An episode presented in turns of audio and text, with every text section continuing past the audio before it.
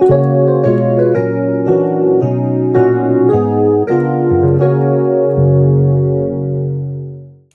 to Taylor Brain Bites in the Age of the Brain. This is Arlene R. Taylor, PhD, with PTSD and Pandemics, Part 1. Here's the question Quote, I thought PTSD was seen in returning war veterans. Now I hear it is connected with pandemics. What's the deal? End quote. According to the DSM 5 manual, post traumatic stress disorder, PTSD for short, is classed as a trauma and stress related disorder. Yes, once thought to be experienced only by military personnel and those living in war torn areas. Not so. It can happen to anyone. Think of this current pandemic as a war against a virus, or viruses as mutations occur. Simultaneously, there is a war between opposing opinions. One advises forget masks, avoid vaccinations, mass gatherings are no problem. The other says COVID 19 is serious. Do everything you can to lower your risk of exposure and to help the virus from spreading.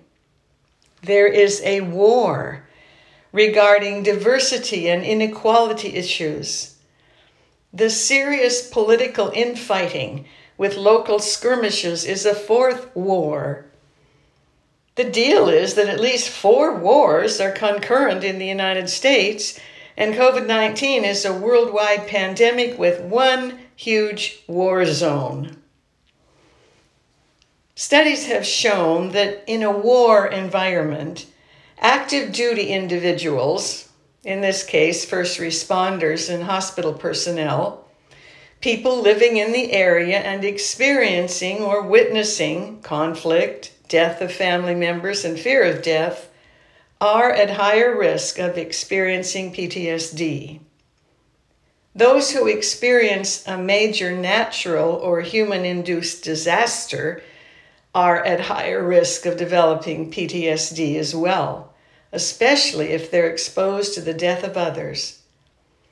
Disasters can include fires, floods, tornadoes, earthquakes, vehicles being driven into crowds of people, school shootings, storming the Capitol, and so on. Disasters can include schools closing and suddenly there's no child care. Trying to work remotely and provide childcare for those who typically were in daycare or school is a disaster all on its own. PTSD differs from an acute stress disorder in that the experiences are more long term and typically can disturb most activities of daily life, to say nothing of work and personal relationships. An estimated 7.7 million Americans have suffered or are suffering from PTSD. Another 8% of the population will eventually develop the disorder, and that data was prior to the COVID 19 pandemic. So, time will tell. Thank you for joining me on Taylor Brain Bites. If you would like to ask a brain health question, email thebrain at arlenetaylor.org.